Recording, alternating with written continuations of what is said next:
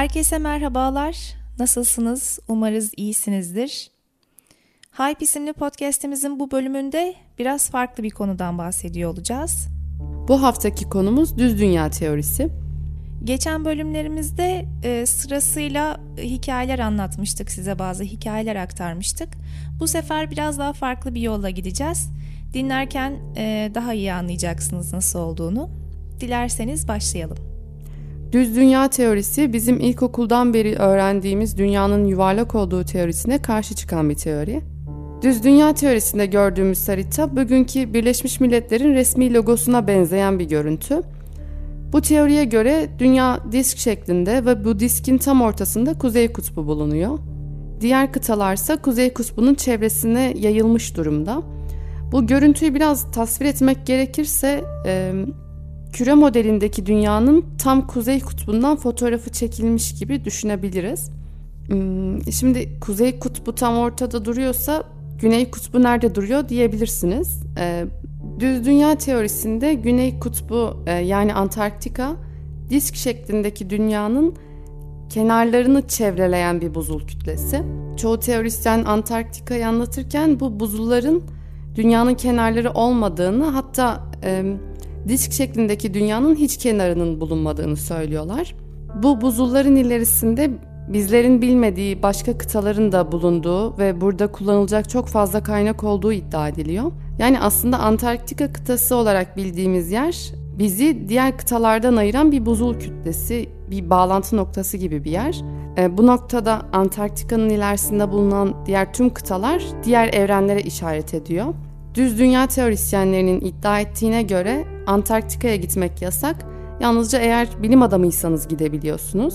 Bu yasağın sebebi ise dünyanın gerçek şeklinin ve e, diğer kıtaların insanlardan gizlenmek istenmesi. Yani Birleşmiş Milletler ve NASA insanlardan bu gerçeği saklıyormuş iddia edildiğine göre. Şimdi Antarktika'ya gidenlerin çoğunun bilim adamı olduğu bilgisi doğru ama iddia edildiği gibi Antarktika'ya gitmek yasak değil. E, hatta oraya ziyaretçi götüren şirketler bile varmış. Ülkelerin Antarktika için anlaşma imzalamasının sebebi ise e, Antarktika keşfedildiğinde dünyada sömürgecilik yarışı hala devam ediyordu e, ve birçok ülke Antarktika üzerinde hak iddia etti ve 1959 yılına kadar bu anlaşmazlıklar sürdü. 1959 yılında ise Antarktika son kararla dünya toprağı olarak kabul edildi. Antarktika üzerinde yapılan anlaşmanın amacı bu. Herhangi bir e, insanların gitmesini engelleyecek bir maddesi bulunmuyor. Sadece e, herhangi bir ülkeye dahil edilmiyor veya oranın doğasını, tabiatını tahrip edecek bir çalışma yapılamıyor. Şimdi benim anlattığım kısma göre bu Antarktika'nın arkasındaki kıtalar çoklu evrenler teorisi gibi e, çoklu kıtalar teorisi olarak adlandırılabilir. Ama bildiğim kadarıyla sende farklı bir model var. İstersen biraz bahset bize. Ee, evet, bu düz dünya teorisini savunanların uzun süredir e, inandığı ve tasvir ettiği dünya aslında şu şekilde. Zeminde e, levha veya tepsi şeklinde büyükçe bir kara parçası var. Üstünde ise neredeyse bir kapak gibi görünen atmosfer yüzeyi bulunuyor. Güneş ve ay e, küre dünya düşüncesindeki gibi atmosferin dışında değil içinde bu sefer. Bu üstteki kapak şeklinde kubbenin e, birkaç çıkış noktası var. Bunlardan bir tanesi tam tepede e, ve Tanrı'ya çıktığı varsayılan bir tünel diyebiliriz. Diğerleri ise cennetin kapısı ve pencereleri olarak adlandırılmış. Tabi e, çoğunlukla dindar Hristiyanların inandığı tasvir şekli bu. Tepsi şeklinde dünyanın altındaysa e, kömür gibi doğal kaynaklara ulaştığımız, e, madenlere ulaştığımız kalın bir tabaka var. Ama işin ilginç tarafı bu tasvirde geri kalan her şey su. Yani atmosferin üstü de dünyanın altı da tamamen su olarak tasvir edilmiş. İşte bu noktada Deniz'in az önce anlattığı çoklu kıtalar teorisinde e, diyebiliriz. Bahsedilen gibi devam eden bir Antarktika yok. Dünya e, adeta kendi kendine yaşamaya devam eden e, devasa bir canlı hücresine benziyor. Hmm, bir hayvan hücresi gibi diyebiliriz. Şimdi gelelim Güneş ve Ay'a. Dediğim gibi ikisi de atmosferin yani bizim dilimizde bunun için daha güzel bir kelime var.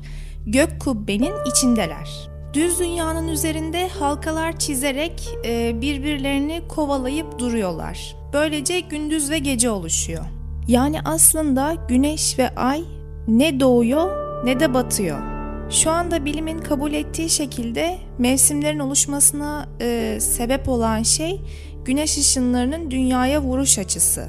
Düz dünya teorisinde güneş sürekli aynı yerde dönüp duruyorsa mevsimler nasıl oluşuyor? Güneşin dünya üzerinde çizdiği halkalar daraldığı zaman yani e, güneş kuzey kutbuna yaklaştığında yaz mevsimini yaşıyoruz. Aynı şekilde daha geniş halkalar çizip Antarktika'ya yaklaştığında da e, kuzey kısmında kış mevsimi yaşanıyor. Bu arada yıldızlar nerede diye merak edebilirsiniz. E, bu teoriye göre Güneş bir yıldız değil. Yıldızlar da Ay'la birlikte yolculuk ettiği için onları da sadece geceleri görebiliyoruz. Peki ben bir şey sormak istiyorum.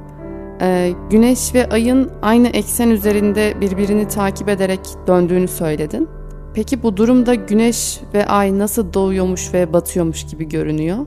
Ee, bu soruya da perspektifle cevap vermişler. Yani e, nasıl e, nesneler ve mesafeler bakan kişiden uzaklaştıkça küçülüyorsa, e, ay ve güneş de e, bizden uzaklaştığı için hem kendileri küçülüyor hem de ufuk çizgisiyle aralarındaki mesafeler kısalıyor gibi gözüküyor. O yüzden sanki e, ufuk çizgisine yaklaşarak batıyormuş gibi gözüküyor bize. En azından düz dünya teorisine inananların açıkladığı şekil bu. E, bu teorisyenlerin kullandıkları bazı örnekler var bu teoriyi kanıtlamak için. E, bunlardan bir tanesi de Avustralya'dan Güney Amerika'ya yapılan uçuşlar. E, normalde Avustralya kıtası ve Güney Amerika kıtası neredeyse aynı hizada. Bu yüzden Avustralya'dan kalkan bir uçak düz bir şekilde doğu yönünde ilerlerse aslında Güney Amerika'ya ulaşabilir ve kısa bir rotayı tercih etmiş olur. Ee, ama bu düz ve kısa olan rotayı kullanmak yerine uçaklar ilk önce Kuzey Amerika kıyılarına geliyor ve oradan Güney Amerika'ya geçiyorlar. Yani düz bir rotayı takip etmektense daha kavisli bir şekilde uçmuş oluyorlar. Düz dünya teorisyenlerine göre bu rota yalnızca düz dünya modeliyle düşünüldüğünde anlam kazanıyor. Çünkü dünya haritasını bir düzleme oturttuğumuzda Avustralya, Kuzey Amerika ve Güney Amerika aynı hizaya geliyor. Böylece rotadaki kavis durumu ortadan kalkmış oluyor ve rota düz bir hale gelmiş oluyor. İnternette bu rotayı gösteren görsellere baktığımız zaman bu görsellerin çok da doğru olmadığını görebiliriz. Çünkü Güney Amerika kıtası Kuzey Amerika kıtasının altında değil, daha çok Pasifik Okyanusu'na doğru kıvrılmış şekilde duruyor. Bu yüzden de Kuzey Amerika kıtası ve Güney Amerika kıtası yatay bir şekilde hizalanmış gibi görünüyor. Peki bu bir gerçekse e, neden bizden saklanıyor ya da neden NASA özellikle dünyanın küre olduğuna inandırıyor bizi? Düz dünya teorisini savunanlardan bazıları e, bu soruya şöyle cevap vermiş. Dünyanın bir geoid olduğunu varsaymak, e, dünyanın ve insanlığın oluşumu hikayelerini de etkiliyor. Günümüzde e, bilimin savunduğu evrim e, veya başta her şey bir toz bulutuydu anlatımı, insanı dünya üzerinde yaşayan e, sıradan canlılar olarak algılamamıza e, ve kendimizi değersiz hissedip büyük firmalar e, veya devletler tarafından kolayca köleleştirilmemize yol açıyor. Aslında her insan e, tektir, biriciktir ve özenle dizayn edilmiştir diyor e, düz dünya teorisini savunan kişiler ve buna tanrı veya başka bir güç diyebilirsiniz. E, aslında işin bu kısmı dinle çok bağlantılı değil diyorlar. Bu nedenle köleleşmek yerine e, kendi değerimizi ve biricikliğimizi keşfetmeliyiz diyorlar. Biz bu hafta araştırırken çok keyif aldığımız bir konuyu anlattık. Bunların hepsini size aktaramadık ama size farklı bir bakış açısını aktarmış olduk. Evet, önümüzdeki haftalarda da umarız e, en az bu kadar keyifli e, konularla karşılarız sizi. Şimdilik izin istiyoruz sizden. Bir sonraki bölüme kadar görüşürüz. Hoşçakalın. thank you